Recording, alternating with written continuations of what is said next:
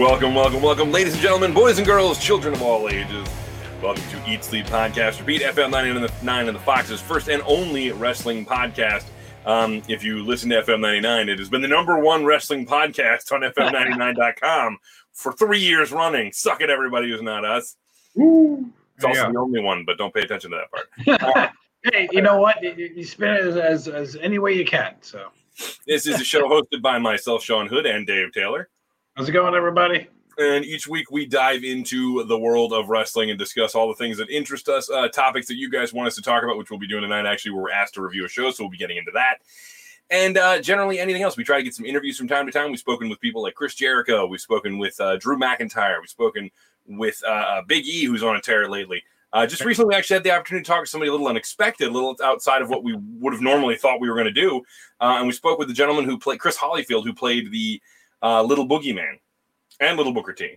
Yeah. Um, so we got to talk to him a little bit about his experience in the wrestling world and everything. So if you haven't heard that, by all means, go back and check last week's episode. And you can do that by going to fm99.com or 1069thefox.com, right under the media tab, ESPR, to link you to our, our feed so you can find our episodes. It's right under the media tab. But you can also search for us on all your major podcasting apps. Just search ESPR Wrestling. Go ahead and subscribe, give us a five star rating and review. It helps us greatly. It is literally the most important thing you can do for us is give us a five star rating and a review wherever you listen to us. And we always want you to keep in touch with us. Facebook.com slash E ESPR99 on the Twitter at E ESPR99 or email us ESPR at FM99.com.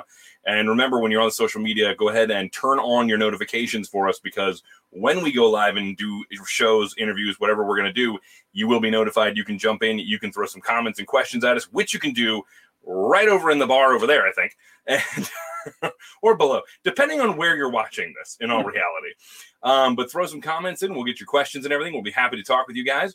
But uh, I guess now it's uh, time to get the show going here. Um, I, first and foremost, I, I guess what, what do you have first up on the docket, Dave? Well, uh, do you want do you want to kind of run through the week of wrestling because it was, Do a bit. You can Do a bit. uh, you know, um, uh, two things on Raw. I, I- think we could probably touch on. Uh, one we're going to disagree on is uh, the Raw Underground. Yeah, yeah, we're gonna disagree on that. Shayna beating up three women. Okay, I, I think I will agree with one part, but the one part is um, you're finally showing that she's tough and she beat up three women in the Raw Underground. Yeah, great. Now show me she's tough and she can beat up the wrestlers. yeah, that, it, means, it means nothing to me that she beat up three women on Raw Underground, especially with really badly choreographed MMA. like it, it just wasn't like, and not to mention the fact that like she throws like I think two punches at a girl, and the girl rolls rolls away like she's beat up, and th- that goes against everything we see her do in the ring because they eat these punches all the time. It just it didn't work for me. If she'd done a little more like grounding and pounding and whatnot, and they pulled her off of her or something like that, that would have worked a little more for me. I just didn't care for the presentation. I I uh, I appreciate the idea that we're trying to make it, it obvious that she's a badass. That this is his her world, Yeah. uh, uh, fighting, you know, real fighting and everything. But it just it's it's not working for me. It, it's so corny looking. Uh, well, I, I think they they have to present her as some tough person. Although you know she needs to be not like she needs to pound you know the Sasha's of the world or, whatever, but you know somebody in the like kind of like an Asuka first came out or, or when Ronda Rousey first came out. Uh, you know, and just kind of went through some of the lower card a little bit. You know, she hasn't really, other than the Elimination Chamber, you know, she hasn't really beat wrestlers, but She came out of elimination chamber walking through everybody. yeah, and, oh, this is great. so they already had presented her as a badass. So it's not like they have to present her as a badass in this Raw Underground thing. I mean, I'm fine with them doing it. I just wish it was done better. I thought it was done more efficiently at the Elimination Chamber than it was in this setting. Um, and I mean, uh, back and forth here. Some of the stuff, some of the stuff sometimes looks okay. It depends on what we're watching, who's doing what. Um, I actually kind of liked when the previous week when um, the Hurt Business um, Yeah. when they showed up and were and were laying into people because that looked a little better. And that was the Um, one part like I didn't like about it because I felt like it was too much for the first week. Where like, because we're even on this. I mean, they, you know, their role was completely different this week than it was last. Everybody's on. Every, everybody's on there, Dave. It doesn't matter. I mean, you heard Shamey, man. Everybody's welcome. Um, week. All segment. that's the other thing. I, what's the point of the segment? Is it are, are like are we gearing up? Was, was is, I can't remember that guy's name, the big dude that they keep featuring on there. I, I don't know. He, he, looks great, but yeah, it just is this, is this whole thing just to build him up, and then when he's ready, we're gonna get rid of Raw Underground because okay, if that's the point, then at least there's a point, and maybe it'll work for him. But if there's a point beyond that, I need to know what it is because I really don't get any purpose to Raw Underground existing so far. They haven't given any rationale for its existence. No, the girls, the dancing girls were gone too. Yeah, the dancing girls were gone, which I thought was, I mean, I didn't, didn't care to be there the other week. Uh, some people had a problem with them saying, "Oh, they're back to sexualizing women." While I agree, you could have had some dudes dancing or whatever, you know, just to even it out a little bit.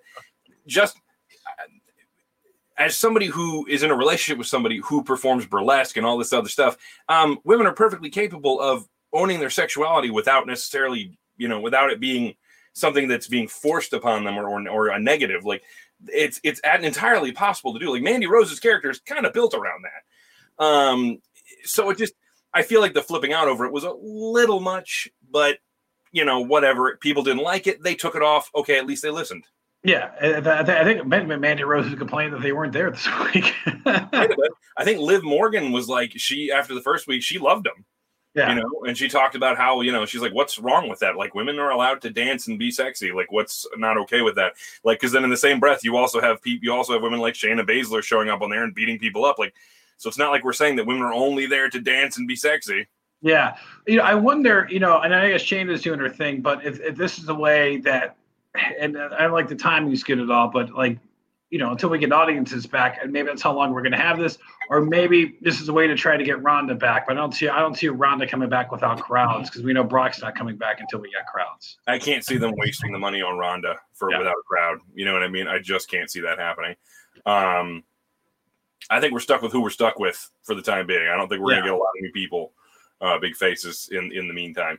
No. Uh, they talked about, um, like you said, Brock's not coming back without crowds uh, the SmackDown taping. They were supposed to tape two episodes of SmackDown this week, and they only did the one because uh, apparently they have had more positive tests, and so apparently oh. Vince is losing his s over that because uh, he's angry about the fact that he has to keep rewriting things, which kills me because he rewrites things every week whether there's a problem or not. Yeah, yeah, we'll keep doing that. Right, one more, one more thing, a Raw I'd like to bring up, and okay. I, I, thought I thought this was a great segment. I, I thought this was the best thing I've seen on Raw in a long time and that is the Ric Flair Randy Orton promo. The Ric Flair Randy Orton promo was great. Now, uh, a lot of it was on unscripted too. Yeah, yeah, yeah, and it was good, and it was good. It was really, really well done. Um, I could have done without the oh, we're going to turn out the lights right when he does the punt. Um, I get it. You don't want to do the punt to Ric and whatnot. It protecting. I, I, was fine with that because of the whole. I, I wasn't because oh we've been having technical glitches all all you know all night blah blah blah blah blah. Oh, we just happened to have one right when right. See, when things are too cute like that, I don't like it. That that insults my intelligence because it's very clear that like okay, well, that's not what that was. You just didn't want to show it. Like I, again, I understand it, but my thing is you don't have to punt the guy. do do something else. He's an old man. Lay him out with an RKO or something like that. You know what I mean? But he, he but he's not taking bumps. We know that. He can take a face bump. He can do a ah, face bump. It's fine. No, because even when he got the low blow, you know, Randy helped him to the ground. I mean, Ric is 71 years old. He's he's not in you know Vince McMahon shape where he can get a headbutt or something. Oh, I'm not sure. Vince, Vince, look, hold on. Vince blew up both quads getting in the ring. So let's not pretend like that, you know, being in that amazing shape is going to protect you all the time. But um, no, I, I, get what you're saying. I, I, feel like he could have taken a face bump. I think he would have probably been okay to do that. But that being said, I beat him up backstage like Batista. Oh, yeah. oh what about the what about the night? What was it? Where was it? Rated RKO beat him to a bloody pulp and dragged him out. Like it could have been, you know, something along those lines. It could have been something like where he jumps him and we don't see it. We just see the aftermath of it. You know what I mean? But I think with I, the I get and again, I'm not. I don't want it to take away from the whole thing. I thought the segment was very, very well done. I, I thought they both played their roles beautifully. Yes, I, have seen reports that Flair was kind of bummed that uh, he's written off of television because I'm assuming if we even see him again, or, or it's going to be a few months. Um, you know, but I, I, thought the promo was great. It was heartfelt, and him saying, "Yeah, I love being on Raw." Of course, uh, you're not going to be on Raw for, for a while. So, uh, but yeah, um, was, I get it. was a, I, I sounded like I was really harping on it. It was a minor thing as far as the lighting and whatnot, but overall, I, I thought the segment was incredibly well done. So Yeah. I'm, I'm I'm I'm not. I don't mean to knock that at all. It was it was a great segment. Which, yeah, coming from a Raw, that, that that's uh, that's big. It was not great. You- the rest of the show, no. I will say that I kind of I I I I have mixed feelings here in that I I actually really liked the Seth Rollins Dominik Rey Mysterio thing because it made Seth and them seem really vicious. Um, where they assaulted Dominik and and you know telling Rey like oh beg beg for your son Bob you know it seemed really really vicious and that's good. Yeah. But the one thing that bothered me is just last week Samoa Joe was ready to, to throw down on these guys. You know what I mean? Yeah. But this week he sits at the broadcast table. You know, he just sits there while it's all happening, and he's acknowledging that it's terrible, but he just sits there, and I'm like, that just that, I, I the logic is missing there for me, so it really hurt me because I kept waiting for Joe to come get involved. the continuity is just not there, or that, or like he needs to say, "Hey, I've been told I, I can't get involved." Yes, that would have been fine if he'd used that excuse, like I, I have been ordered to stay at this desk. I am not allowed to get physically involved in what is happening in that ring, blah blah. And he could have even talked about how it's killing him having to watch this. You know, Yeah. The, that would have been a great way to make an, at least a logical reason for why he's not involved. Because I'm sitting there the whole time. The only thing I'm thinking is why isn't Joe helping? Uh, unless maybe you know for the match in SummerSlam, maybe maybe that uh, that's what it's going to lead to. I don't know. Yeah. But again, I thought the whole segment was good, but then I was left asking that question there. And then at the end of it, he tried to be like, I think after the break or something, he tried to be like, oh, well, you know, I, I, I, as much as I want to get involved, I know Dominik has this and blah, blah, blah, blah. No, that's weak. That's really weak logic. It doesn't work, dude. You're watching him get assaulted, you know, with his dad Yeah. looking on. It's like, no, no, no, no, no. Well, and how, and how many guys are in the audience like not doing anything? You know, the same thing with. Uh, Oh, so yeah, exactly. You've got all these trainees around the ring, who, mean, but I mean, they don't want to draw attention to that a lot of the time. I understand. Yeah, yeah. Oh, by the way, uh, between uh, comments on the previous thing we talked about, so the lights flickered, so we couldn't see Randy not hit Flair in the head because he's old. Yes. Yeah, that's hundred percent what happened. That's what happened. The light flickered because we had to not see. We had to see Randy not hit Ric. yeah. So, is what Uh, it is. Th- That's for Raw. I mean, AEW, you got the continuing. Well, uh, We, we say that's it for Raw. You know what? No, we'll talk about this other thing later. There's another because Dave Dave has a whole new segment planned out, Yes. and trust me, there's something coming later. I want to talk about in that new segment. So, we'll get there. Um, so AEW, uh, the heel turn tease. uh, It's been going on for a while with uh, Kenny. I mean, what, what, I can't even begin to care. They haven't they haven't made me care about Kenny yet, so I don't care that he's turning heel.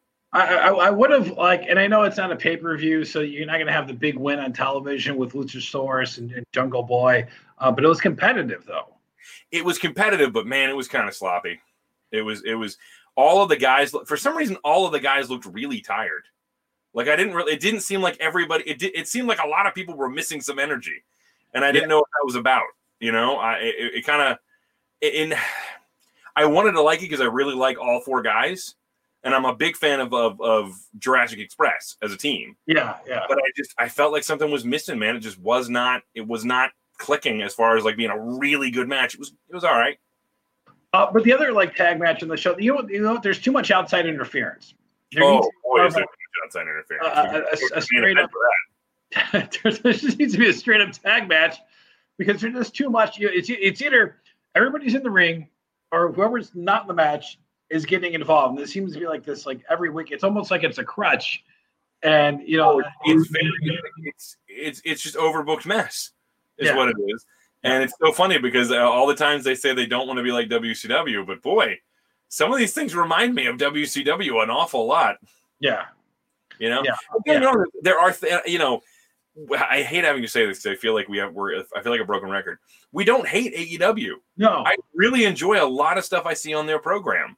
Um, I I enjoy a lot of the fun stuff they do. There is some fantastic wrestling on there. Every you know, uh, you know, I thought the Cody match was fun this week. oh, the Cody match with Scorpio Sky was really good. Yeah, felt It was a little shorter than I would have liked. It should have gone a little longer to really kind of drive home the near falls and this that, and the other thing. I But. I mean, but it was a good match. It was a really Yeah. good match, and I love Scorpio Sky. He he might be my favorite all around guy in that company. Yeah. I, and, I actually we got an email pertaining to um to AEW too. Okay. Um, and let's go to our inbox, which, by the way, you can always email us, uh, espr at fm99.com. Absolutely. So, and this is a uh, question from Sarah in Portland. After his promo on Wednesday, do you think MJF is the perfect guy to take the title off of Jon Moxley? The perfect guy? Mm. Well, I, I, mean, he he is, you know, he, he's he's original heel. He's not a former WWE guy. And, and the promos the last couple of weeks, you know, I'm talking about. Oh, I mean, always a promo machine. Do I? Th- do I think he's the perfect guy? Mm, I'm gonna. This is a two part answer. Yes and no. Because yes, I agree with Dave's point that like he's a, he's a he's a heel that's a through and through heel. He's not a former WWE guy, so he doesn't have that rub on him. I mean, it went from Chris Jericho to Jon Moxley now, two former WWE guys. Yeah, but a is it too soon for somebody like MJF who's still very young, very young in his career, or or and excuse me, um, MJF is so good, but he desperately, but he he desperately desperately needs the crowd because the best part of MJF's whole act is him being an a hole and the crowd reacting to him. That is the best part of his whole act. And without that, he's missing something. And I, I don't mean that him personally, like he can't fix that. There's it, it's the crowd not being there is not something he can fix. But he's missing that energy from the crowd that really drives home what an evil bastard he is. But, but his promos are, are backstage. You had, and I thought it was a great segment last week with uh, Jericho and Orange Cassidy. Yeah. With Cassidy, you know, finally you know, cutting this promo at the end, and you're just like, wow, like okay, you know, because people don't like the whole hands in the pocket thing and this laid back attitude. Which, by the way, he's got more Matt Riddle in him than Matt Riddle has in Matt Riddle. I just right now. I don't know, I don't know about that. well, I mean, with the personality, because like that was to me like was Matt's attitude in NXT, and, Matt had a nice promo about his feet and everything a couple of weeks ago, and yeah. but you know, but like I was like, okay, I'm not a huge Orange Cassidy fan yet, but I kind I see why people like this guy. Oh yeah, without a doubt. Um, but again, there's certain guys who are suffering without the audience there. Yeah, and Orange Cassidy's one of them. MJF is another. Now, yeah. and, and and again, everybody is suffering without an audience there. Everybody. But yeah. there are certain guys that I feel like it affects more, and MJF is one of them. Because again, as much as Orange Cassidy's shtick plays off the crowd, being excited, loving him, just being going eight for what he does, it's the exact polar other the other side of the coin for MJF. He the crowd's you know they're booing the crap out of him. They hate him. They, I mean, it's it's it, it I miss it so much. So like do you put the title on him? Maybe this is the time when you don't have to, you know, you kind of have an out for the ratings and this, that, and the other thing with the way things are. Yeah.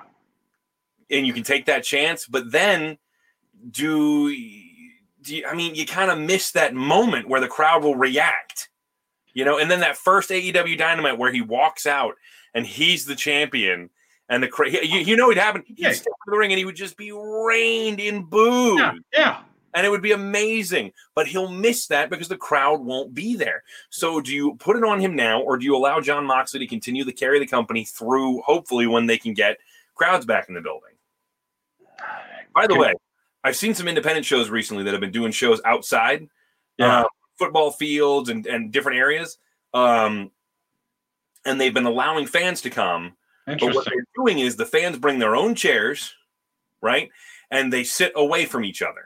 They have a, a little area that they sit in, mm. and hmm. so they're surrounding the ring, but in, it's spread out away from each other, and they're watching and reacting. Now, granted, is it a perfect system? No, but I I really like that because it gets real fans back in the back in the venue. You know what I mean? In a safe yeah, way. Yeah. So I yeah. think that's something that could be considered. Well I, well, I, know like there was reports of Vince looking at an alternative spot for SummerSlam, which obviously that. Oh, they've confirmed where it's going to be now. Yeah, it is the performance center, right? No, it's not the performance center. Oh. Um, it is. It's an arena in Florida. It's the. Uh, hold on, I just saw this report. Let me pull it back up. Right. I will tell you exactly where it is. Um, I, I, talked over you a little bit. Do you? I mean, what What are your thoughts on MJF being the perfect guy? I, I gave my thoughts, but we didn't get yours. I, I think uh, you know that's like there's a you know a, a pecking order of, uh, of who's like next in line. But I think if they're gonna pick a guy to be a champion, the next guy, it has to be a non WWE guy. I, I think because because because there's a lot of criticism. You had uh, was it Mike Chioda show up this week, which is great for him, by the way. Mhm. Um, you know, yeah, yeah. Bishop show up last week. Of course, Bishop has a long history outside of WWE too. Um, but every other week, it seems like you know, here's Zach, the former Zach Ryder. Here's the former Revival. You got a guy that is fresh, that that I think can grow an audience uh, in a way of that. Look, I don't know who this guy is, but man, he's entertaining. I like watching him wrestle. I like watching him talk. I mean, we've been on this guy for I think for like a year now, praising Right. this guy. Um, so I, I would see. I don't know. I don't know when the timeline is because, like you said, we don't know when we're going to get live shows. Uh, but at, but at some point, you know, you, you got to make this happen, or, or unless you know you put him to the side. Uh, but you don't want to wait too long because then you get that Braun Strowman situation where you're like, well, you should put the title on him uh, when he was hot, and, Right. and uh, you know, unless he jumped the gun and put it on Orange Cassidy, which I think would be a complete mistake. Yeah. Yeah. Um, Did you find a location? yeah, the Amway Arena. Okay, is that in Orlando? Yeah. I guess where the uh, Magic would play. Okay. Yeah. So it's it's definitely um I, I'm- I mean that that's a cool idea. They've already said no fans will be in attendance. So then I go back to why? I mean, Spend I- all the money. yeah, I what I mean whatever. If they want to do it, I I, I promise you it'll already feel a little better because it will be outside of the performance center, and we haven't seen that in so long, so it will feel a little different. Um, but that being said, I, I I'm- not sure it's worth the all the the pain to get there. But you know, whatever. We'll we'll see in about a week and a half. We'll see. Uh, how about the big numbers? the big numbers aew man jericho of course being the first one to tout this um how could he not 18 to 34 that's a key demographic for wrestling fans. And uh while raw still beats aew in the ratings granted they're not then they're not on the same night but people will point to that repeatedly. They'll talk about how raw still does better than aew they're not even on the same level blah blah blah.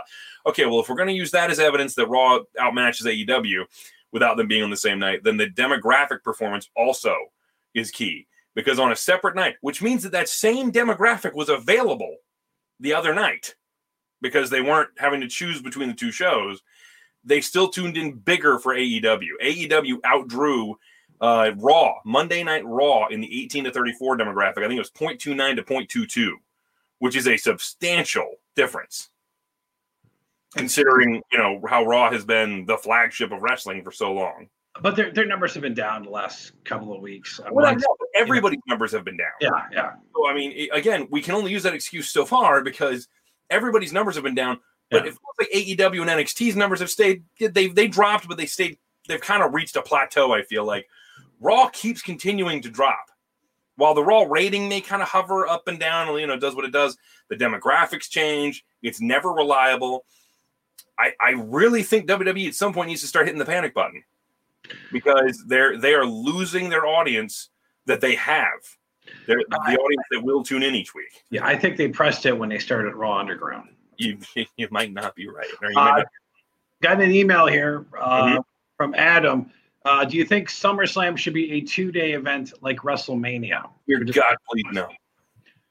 I see. I, I I disagree. I think it should be because we don't need these six hour, seven hour pay per views anymore. Well, I don't think we're going to get it. Last time I checked, it's a seven match card. Okay, Last time I checked, it was a seven match card. because Um, based on who's available. When WrestleMania happened, you got to remember that was right when this all kicked off. So they Yeah. already had 11 or 12 or whatever it was matches scheduled for WrestleMania and set up. So they had to find a way to do that. If they only have seven seven matches set up for SummerSlam, no, keep it as a one day event. There's no reason to drag it across two days just because. Well, if, well, okay, if it's, if it's if it's that few matches, yes, I agree. But if they have the opportunity, and obviously the way things are going right now, but but I would like to see these bigger shows drawn out, so we're not sitting there for six I mean, I hours. agree with you. I don't six hour pay per view. Um, but that being said, I don't feel like now is the time.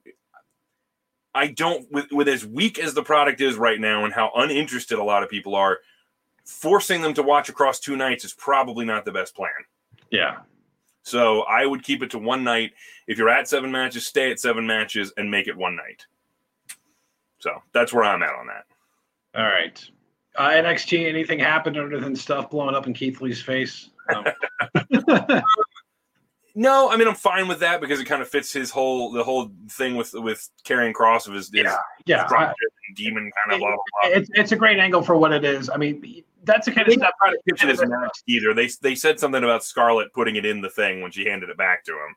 So like it's it, they're not trying to pitch it as magic that they have or something, Yeah. which is good because I don't need that for Karrion Kross's character.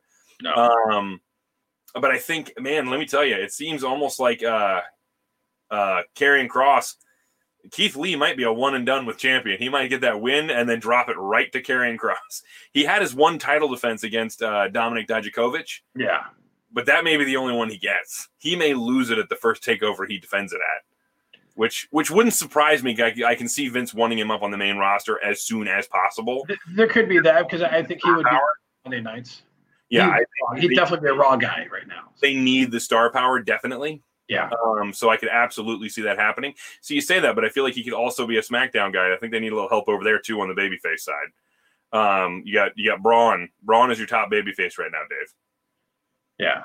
That's that's the state of SmackDown at the moment. Yeah. Yeah. Daniel Bryan's at home. Uh, Matt Riddle is somewhere. He's, Uh, feuding with King Corbin, so woo. Yeah. Shorty G. Is Sheamus a good guy now? Is that is that like man, you want to talk about cramming No, I can't keep up with that.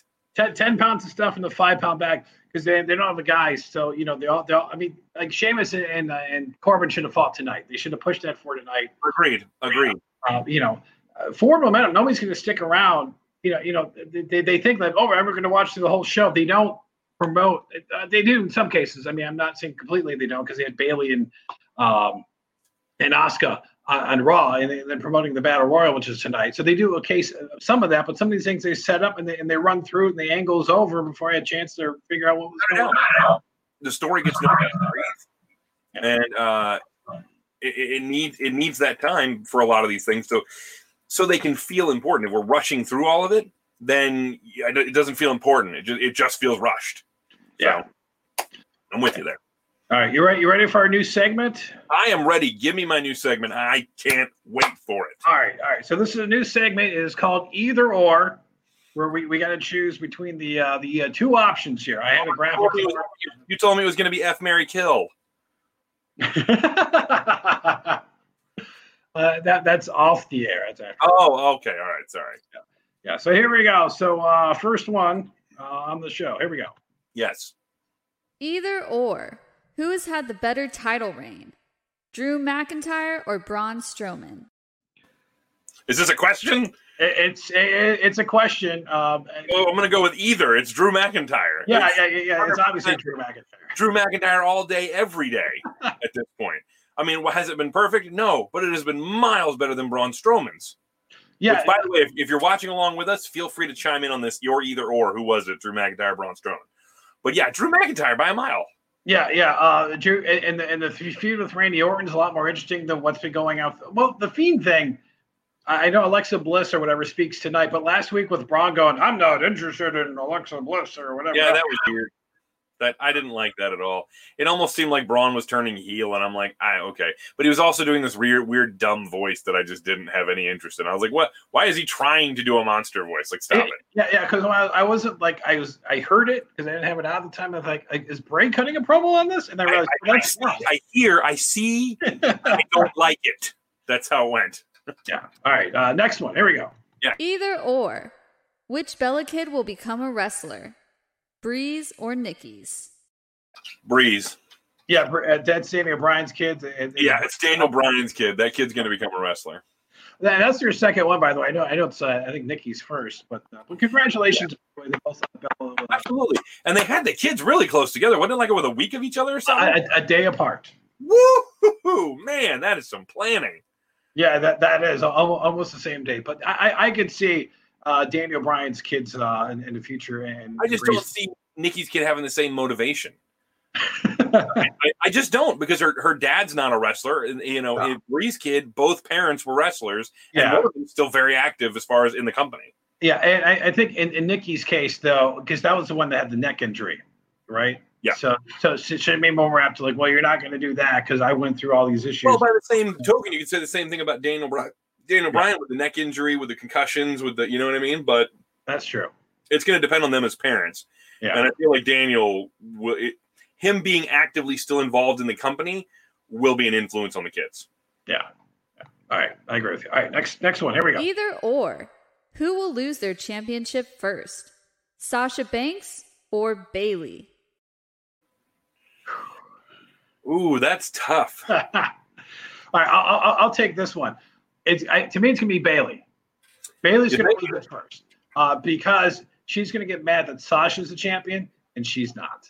And I think I could absolutely see that happening. I could absolutely see that happening. Um, and that's logic, which we don't always get. But uh, yeah, no, no, we don't always get that. Um, but uh, you know what? I could absolutely see it happen the way you you, you laid out. Um, it would make perfect sense for Bayley's character. So I, I was kind of torn on the two. I think you just sold me on Bayley. who wins the battle royal tonight? I, I have it between Naomi. Uh, if Rhea Ripley is healthy, I don't know where she's at. And, or She's on NXT. or uh, yeah, but it's an all brand battle royal. Who? Uh, this is a shot for whose title? Bayley's. Bayley's title. So Naomi, uh, Rhea, or I, I go with um, uh, not Liv Morgan, uh, uh, Mandy Rose. So Okay, I see. I could see that. Um, uh, unless they do um, Bianca Belair, but I think it's too too early for that. But we say it's too early, but you know she's been more active the last couple of weeks. I don't think it'll be Bianca Belair. Um, do we know who who all is in the battle royal? I haven't seen it yet. It, it's it's all the brands. So all, whoever's available. They haven't announced. They haven't announced official women being in it. no, no, they just said all the women from Raw, SmackDown, and NXT in the battle royal. Okay, fair enough. Um, in that, ooh, then yeah, I think my pick would have to be Rhea Ripley. Um, or God dang it, Charlotte Flair will probably show back up and win it. uh, but, uh, yeah, uh, between uh, comments, uh, Bayley because Sasha never really gets a, a title, gets a hold of the title long anyway. You're not wrong. If, if Sasha has to defend this thing at a pay per view, it's done. It's over. Yeah, So uh, which is against Asuka at SummerSlam. So yeah, so we'll see how that goes. Um, yeah, all right. yeah, okay. So I'm I, I'm with you. I think Rhea Ripley, and for my dark horse, I'm picking Charlotte Flair to randomly show back up in the thing. it could happen. All right, one more. Here we go. This is gonna be a fun one. Either or. Who had the better debut? Nexus or Retribution? Oh God. Watching that was making me angry. Like, without a doubt, Nexus. Without a doubt, Nexus. Retribution is such a horrible wannabe version of like the Nexus mixed with the Shield, and it's awful. It's awful. First of all, who the hell is in it? I can't tell. Like, they're not even in anything interesting looking. They're in the most like like like hobo looking clothes that they could find to make them look like a paramilitary like outsider or no i guess rioters are supposed to look like rioters or something um but i mean they just it, there's nothing about it this patrick 100% Yeah, Patrick. Yeah, yeah. Thanks, Patrick. He said. patrick says uh, nexus for those of you listening on the podcast um there there it's it's there there serves no purpose first of all for retribution nexus we got it those guys showed up they destroyed everything the next week i think i think it was the next i don't remember at some point they explained their actions and it was because they were getting you know they got treated like crap you know yeah, um yeah, yeah. See, yeah, everybody commenting that's Nexus too. Um, it's absolutely it's Nexus. The one thing with Retribution is, we, well, if the payoff, which we know there's not going to be a payoff, but if there's a payoff, it, it- it better be the Russos of the world, or, or maybe some other guys they let go, which is probably not going to be that case. no it's going to be a few nxt guys and you know i mean realistically who the hell could they have in that group uh i was hoping that It's not Zack Ryder. Dominik Dijakovic keeps hope keeps like teasing that he's involved somehow or, so- or like that he's coming up soon, and I keep waiting for that to happen. And somebody was like, "Oh, I bet he's in Retribution." And I'm like, "I bet he's not. They're all like five eight. Yeah, Um, there's nobody in there that's like six five. and, and I swear one of the one of the girls that was in the uh, the segment at the end of SmackDown was like one of the girls I saw in the underground because they probably don't have the body. Oh, without a doubt. So it's like I, I don't know that they. I don't know, and this is the God's honest truth. I don't know that WWE knows who's in Retribution yet. probably Which, not. by the way, a few months back, they trademarked stuff for some rebellious group named Justice, right? Which way better name than Retribution, which just sounds like another one of the UK pay per views. But but it, it might be a name that maybe with because when they had the car flipped over, it, it kind of and, and this is not political in any way at all, but it just kind of remind me of like some of the social unrest that's been going on in cities. You know, Right. seeing the stuff outside, I'm like, is this really a good timing to do this? You know, I'm I'm hundred percent sure that's why that's what the point of it is. I think they are supposed to seem like rioters, like we we've been seeing on the news, um, protesters and rioters. I think that's the point is to draw that correlation there. Um, and again, for the record, we're not taking a political stance on anything. On Oh, this show. no. Not Not- not at all. Um, so don't ask our opinion. no. This, No, is, but- this is the time where if you send us a question, we ain't answering it. Yeah, we ain't answering. No, but this is a good question. Between is the Retribution uh, supposed to feel like NWO or Degeneration X? No I- Neither. I don't think either. I think they're So those are cooler groups. those were much cooler groups. But NWO was there to take over, right? Yeah. DX was just there to do what they wanted and benefit themselves. Retribution seems like they're just kind of there to destroy, which is more like Nexus in that regard. And that Nexus was was trying to destroy the the established WWE uh, hierarchy and everything. yeah. Um, the oh, the closest comparison you can make to any of them is the NWO in 2004. is that what it was? Oh, When when Vince brought him back or whatever that Yeah. was. when he's like, I'm going to inject a lethal dose into WWE and kill kill my creation. Poison, yeah, that's what it was. Um, and he, the NWO, and first of all, I'm going to tell you right now, when that happened, I marked out huge when that happened because I was a gigantic NWO fan. Uh, I, Um, I thought it was ridiculous. Oh no, I loved it. You shut your mouth. The uh, the uh, now it's ridiculous once they got there, but I still loved it. Um, yeah, I, I really they're not like either group. They're they're they're a wannabe version of Nexus, and it just bums me out because Nexus was as poorly as Nexus was handled very shortly into Nexus. yeah, yeah, two weeks Poorly later. as they were handled, I think it's already off into a worse foot because they don't they don't feel important. There's no message. There's no should I. Should be the fired guys. That's what I'm thinking. That's what Patrick says. If if they're going to bring somebody back. That would make sense to me. Some of the guys you let go show back up and do that. I, that would make perfect sense to me.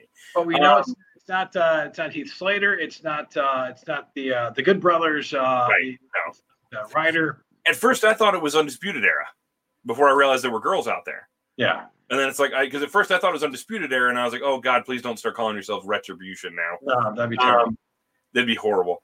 And some people were teasing the idea that like Dominik Dijakovic and Tommaso Ciampa were supposed to be in this group, and I'm like, I mean, I'd be excited they're on the main roster, but I'd hate that this is how they got there. yeah. Yeah.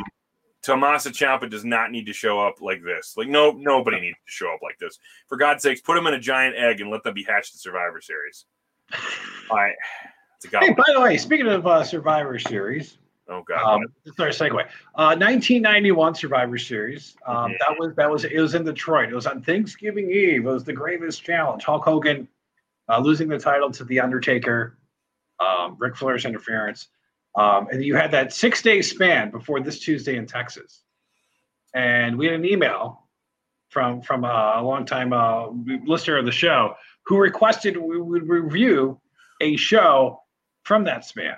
we will uh, in the future. Now that we, I'm thinking of this, we will have a little segue like thing like we have for all this other stuff that will t- be for reviews in the future. Yes, yes. Um, But it just led into it, and he said Survivor Series. Oh, I know, I get it. I get the segue. It was it, that mwah, chef's kiss. That was a, a great segue. But um, I was just thinking out loud about that. If I say it out loud, then we'll actually remember. Hey, we had, you know, hey, we, we stepped up our game with some graphics this week. So as Yeah, soon as I can figure out how to do an animated Oh, GIF, by the way, that was that was Dave's doing, and we'd like to thank Aaron for throwing the voice on that for us. Yeah. Appreciate it. expect more. We got more. We just don't want to put them all out there. Which, uh, By the way, a little, a little shout out for Aaron. She recently interviewed the lead singer of Michael Starr of Steel Panther. yeah, Uh, so if you want to go check that out, head on over to F99's Facebook page and the YouTube and whatnot. And you can find it on there and check it out. It is a really fun interview. Yeah. So uh, go check it out. I, to, I, I give her credit because thanks, thanks to a snafu, um, she didn't know she was interviewing. So uh, yeah. couldn't tell. She did great. Yeah. She did a really, really good job. I was, I was really impressed with that. Yes. Yeah. So, uh, so on on the network, which by the way, I love going to the old school stuff because this was like my era growing up. I've been watching wrestling since like the mid '80s. We should specify this just in case anybody else wants to go check with check this out. It was November 30th, 1991. Am I right? Yes. Yes. Okay. I'm going to make sure I have the date right. Madison Square Garden, New York City. Uh, you can go check it out and watch it for yourself. See if you agree with us, disagree with us, whatever you think. Uh, go ahead, Dave. Take it away. All right, so we're gonna we're gonna run through the cards. Some matches quicker than other because I some I enjoyed and some eh, you know. Uh, by the way, it was Vince McMahon with Bobby Heenan and Lord Alfred Hayes on commentary. Lord You- Alfred Hayes, there's a voice you miss. uh, usually it was um, it was usually uh, Gorilla Monsoon and Heenan, Yeah. or, or sometimes or Gorilla and Lord Alfred Hayes, which was great because Alfred would would like push the heels, but it was weird here. So so crowd opener of the match, um, you had El Matador, Tito Santana taking on Kato, which was Paul Diamond, by the way, the AWA days or Max Moon at one time. Uh, for for curtain jerker. I, I, I thought it was fine. It went 10 minutes to give people, you know, a chance to get to their seats, which is usually what these matches were for. I, I I thought it started entertaining, like a good curtain jerker, but uh, it slowed down after the first half of the match and then never picked back up. That that that was the style. You, you, you get the headlock on five minutes in because, you know. Yeah, but man, not exciting. but again, if the point of the first match is to set the tone for the evening, the tone is get a pillow. All right, so you don't like them. I mean, the ending was fine. El Matador wins, which is no, no surprise because I don't think Kato won a singles match in, in, in his. Yeah, I don't. I don't think so. He's an enhancement guy, really. I mean, he he was not really focused on much. And I mean, Tito. I mean, hey, come on.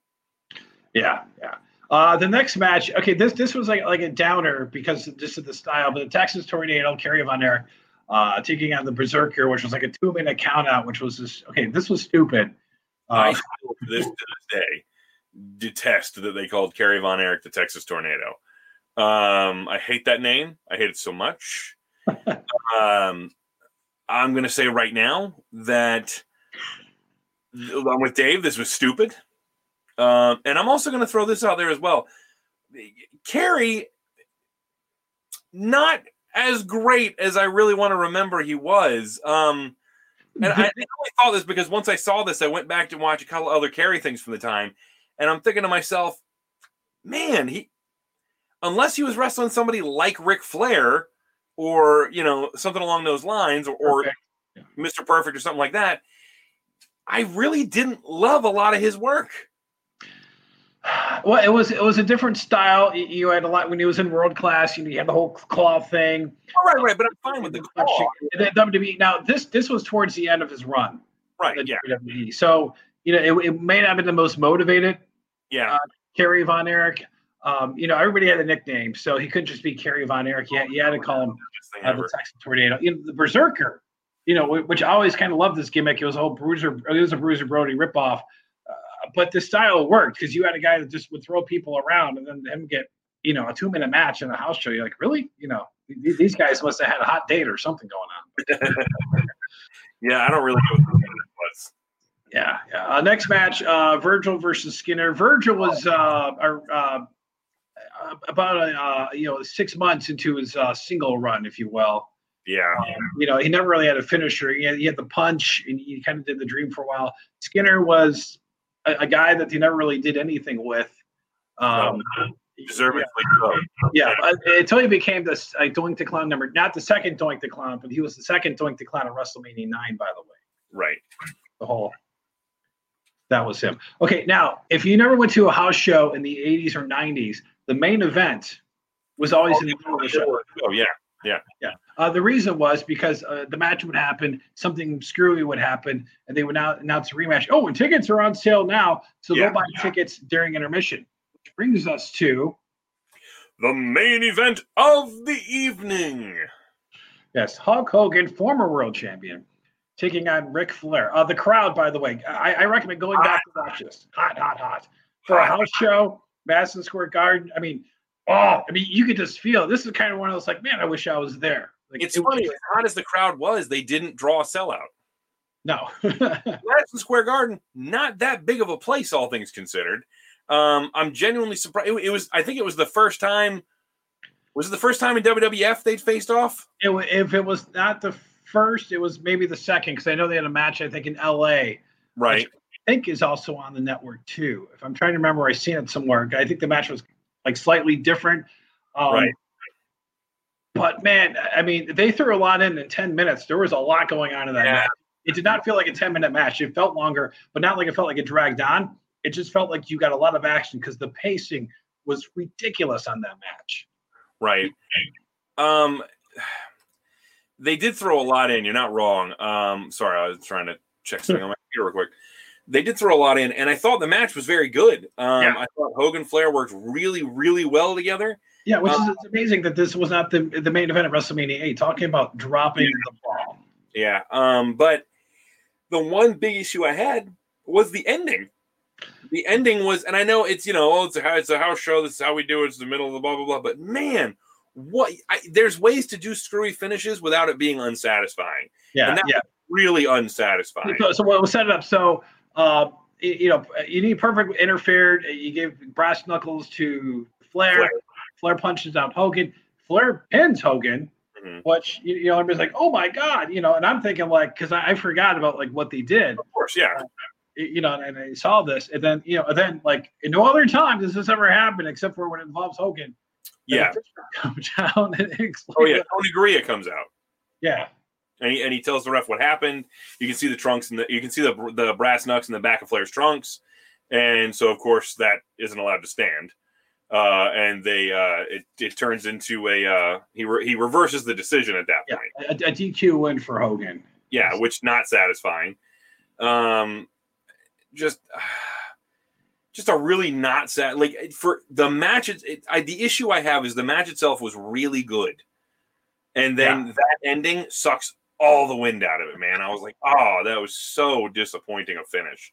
It's You- like you know, I- matches- what it was. You just had this exact same reaction to something within the last couple of months. Can't remember what it was, but it was on some pay per view, and you talked about how good the match was, and then we got that finish. I don't remember. God, I wish I can remember what it was now. Probably Uh, a break line match or something. Maybe I don't know. I don't know. But again, like that's the ending. Yeah, again, the the action was really good. The crowd Yeah. was hot. yeah. Um, I, I I would recommend watching the match. Just be prepared for the ending to not make you happy. Yeah, I, I will say is really interesting is that Lord Alfred Hayes is completely quiet during the match. I don't know if he went to go to the concession stand or what. Maybe it's what Right. the he was there, but like it was Vince, it was Bobby, and it's classic commentary. Oh, my monitor went out with something happened. It's it's just great stuff. Um, you know, they, they go to intermission, they come back, and then um, your your your post intermission match is uh, Hacksaw Jim Duggan and uh, the Barbarian, which uh, come down match. yeah, comes down match. Yes. Um, Barbarian could pretty much only punch and kick, uh, and Duggan couldn't do anything. Uh, no, no. boy, we, we this was this, yeah. This was this was sad to watch. In all honesty, it was just not good. Um, because I, I, you know, you like to think of, you think of Duggan from his earlier years. Yeah. Dude was a beast, and you think of the Barbarian. That dude was a monster. And boy, this was just unimpressive from both of them. And the Barbarian, I'd like to point this out. Barbarian, I, I've met him personally. I got to give him a knife edge chop in, in the middle of a wrestling match, And which which was fantastic, by the way. He comes up to me. It's, a, it's at an independent show. He's wrestling with some with uh, some of the other guys there. Who at this point, I apologize to the men on the card. I can't remember who he was wrestling at the time. Um, but he's in the crowd. He's yelling at people and stuff because they're booing the barbarian. He's the bad guy, and he runs over and he gets in my face. And he he knew that I, I knew some of the people there, so I guess he figured I was a plant or something. But I wasn't. I was just watching the show. And he grabs me by my shirt and lifts me out of my chair and he's like, "Blah, blah, blah." he's yelling at me, just you know, you want a piece of me, blah blah. And I'm of course saying no, because this his age is still a huge, thick, massive tree trunk of a person. yeah. Right.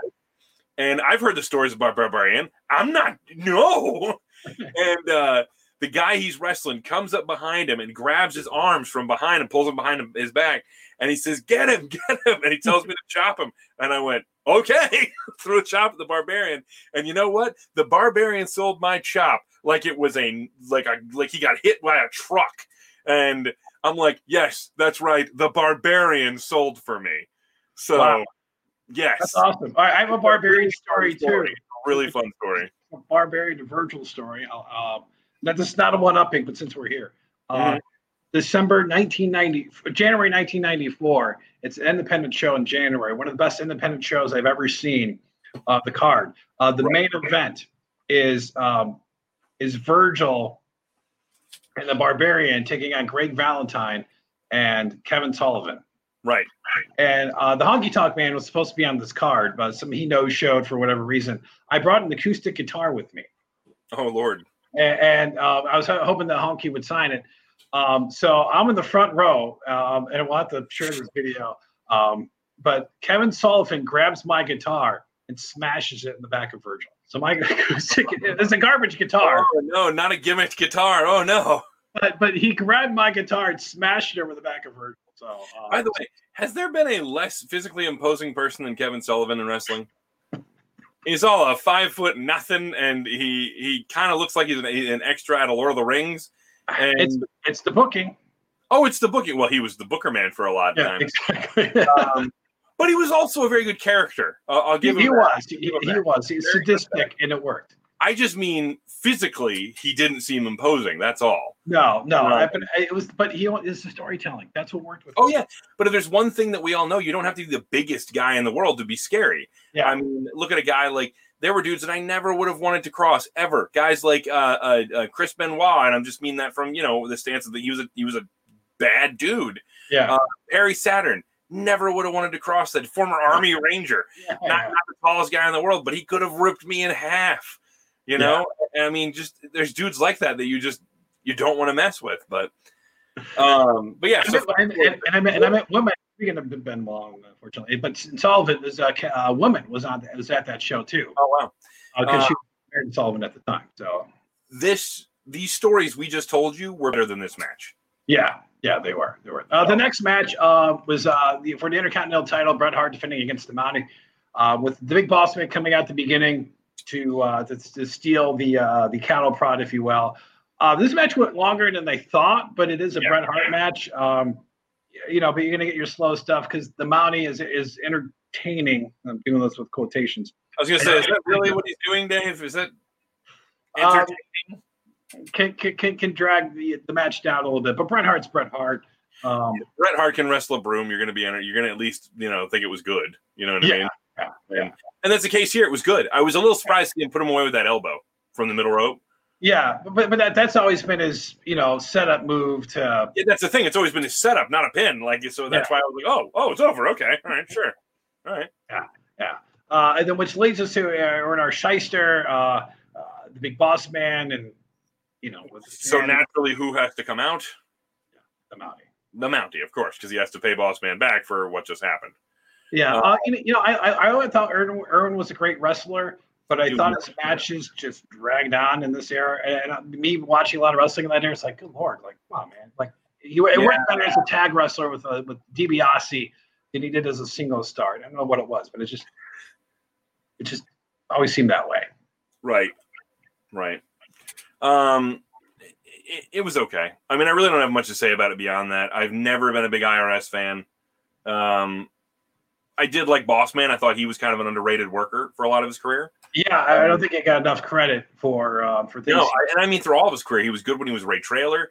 He Yeah. was good when he was Big Boss Man. As like the you know the when he was a good guy, he was good when he was Big Boss Man. Was a bad guy. He was. Just, I, I enjoyed Big Boss Man's work. You know. Yeah, So, yeah. And, and- and- and then the last match, which which always you know weird, is that you know because it wasn't the main event because the main event already happened. Uh, the Nasty Boys. the Uh, not so main event of the evening.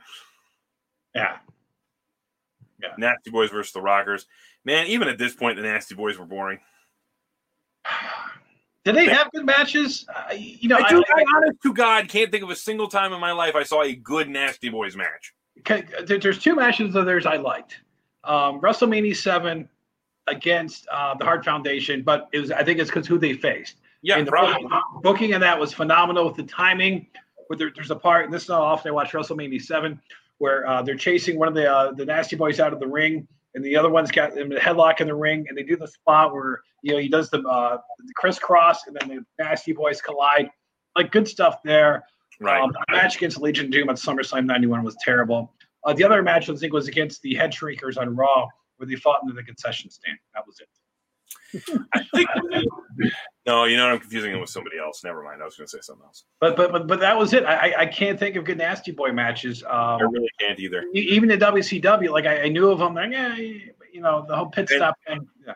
The Rockers here dragged them kicking and screaming to a passable match. It, it wasn't great. It, Yeah. it, it was was all right. You know, I Yeah, and, and this was towards the end too, with the, of the um, Rockers, yeah. with the Rockers getting ready to split up because yeah, with, with the whole you know, screwed up thing. You know, Yeah. The main purpose of this match was clearly to sell that the Rockers were not on the same page. yeah, Um, and they succeeded with that. So as far as storytelling, 100% succeeded with what they were going for. yeah, yeah. Talk about consistency because on the house shows because you know they did that there, you know, leading up to it, Survivor Series and a couple other spots, and you know, and this yeah, Yeah. got himself up. Uh, between it says isn't um what's his name? Spoiler, spoiler alert. That Shawn Michaels turns into a bad guy. Marty Jannetty tried to jump through that barbershop window. Yeah, sure, that's what happened. Uh, isn't what's his name? His dad? Yes, uh, Mike Rotundo, IRS is Bray Wyatt and Bo Dallas' dad. Yes, that that is what's his name's dad. Just Joe. Hey, remember Just Joe? Yeah, Just Joe. Yeah. Wow, I forgot about that. All right. The Well, attitude there was so great. Yeah, Just oh, great.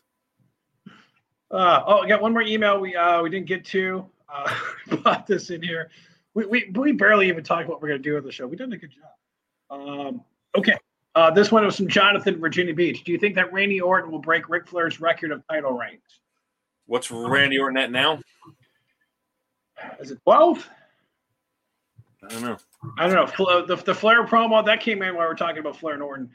Um, at some point, somebody's got to break Flair's record, uh, and- but it's going to probably be Charlotte. I Uh, was gonna say, but I bet it's Charlotte. it's going to be Charlotte. Uh, let's see. Do, do, do, do. Yeah. Uh, By the way, by the way, the house show. Not, uh, we're digressing a little bit. Is house show, 13 times. thirteen times. And Flair's what, sixteen times or whatever? Is it? Geez, Seventeen. I, I, you know, they don't count all of them because of they really don't, and honestly, they should. But yeah, yeah. Because at some point, somebody somebody needs to go. You know, I, thought it was going to be Cena. I thought it was going to be Triple H for a while. he's recognized uh, as a 16-time world champion. Okay. So he's 13 times now. Yeah. Probably not. If, but everybody always thinks it's going to be somebody. Everybody thought it was going to be Triple H for a while. Then everybody thought it was going to be um, John Cena. Now everybody thinks it's going to, you know, is it going to be Randy Orton? I I don't think it's going to be Orton. I don't think Orton has three more title reigns in him unless they do really quick title reigns. Yeah, Uh, you some short ones because I'm trying to think of other guys that you know that, would be around. I mean, Brock's not going to get there. Brock's just going to have the long reigns if he gets the championship again. Um, I mean, you realistically, if you're looking at a guy on the main roster who stands a chance of breaking it now, it's Roman Reigns. Yeah, Maybe Seth Rollins. That's possible, depending on how long he's around. yeah, yeah. I think on the men's side it's those two. Um, on the women's side, it's it's definitely Charlotte is 100, percent you know, yeah, yeah, path to being that person.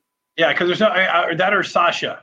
Um, but Sasha took that year, year and or so off, and she wasn't doing much world titling right around the time before that. yeah, So I'm not so sure that she's she's in that same ballpark. Um, Yeah. she'd, she'd have to play a lot of catch up because Charlotte is. What is Charlotte at already? Charlotte. I think nine or ten because they're counting the NXT reign as the. Uh, Do they count that one? I think so. Yeah, or Rhea Ripley. Yes.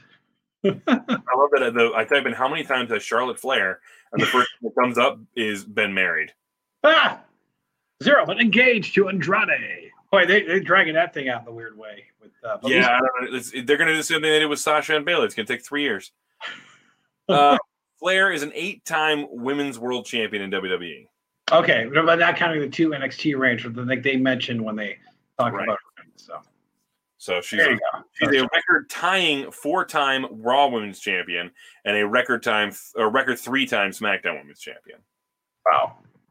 So Yeah. I don't I don't see Becky getting there. she's already at eight. She's only been there for how many years now? Like three or four years.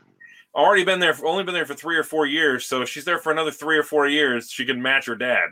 I- It might be a little bit longer than that, but um, but but you- when she came there briefly, that when she had that one match in Raw against uh, Natalya for whatever reason. Yeah, the one matches don't really mean much to me. Your your officially your official um debut is what matters to me. Yeah, yeah. All right. So yeah, when they yeah, Team Bad or whatever it was. All right. Now what was it? Uh, team She was PCB, right? Or something like. PCB. Yeah, yeah, yeah. Uh, she debuted uh 2016. Yeah, so four years ago. Yeah. There you Wow. go. Nineteenth. Yeah. So really, really close to four years accurate. Yeah. All right. Well, we're starting to run out of time. We got about a minute to go. Oh so yeah, we gotta go. All right, so next week. SummerSlam review next week. So make sure you tune in for that. We will be discussing SummerSlam. If you got any questions, comments, concerns, as always, send them to us. Facebook.com slash ESPR99 on the Twitter at ESPR99 or right there, email us at ESPR at FM99.com. And of course, make sure you find us on all your podcasting apps. Search ESPR Wrestling. Give us a five star rating and a review. It is the most important thing you can do for us. Please, please, please do that because it is a big, big help. Uh, but that's it for this week. Again, next week, SummerSlam preview. You got any thoughts? We want to hear them. ESPR at FM99.com. Until that time, remember to eat, sleep, podcast, and repeat.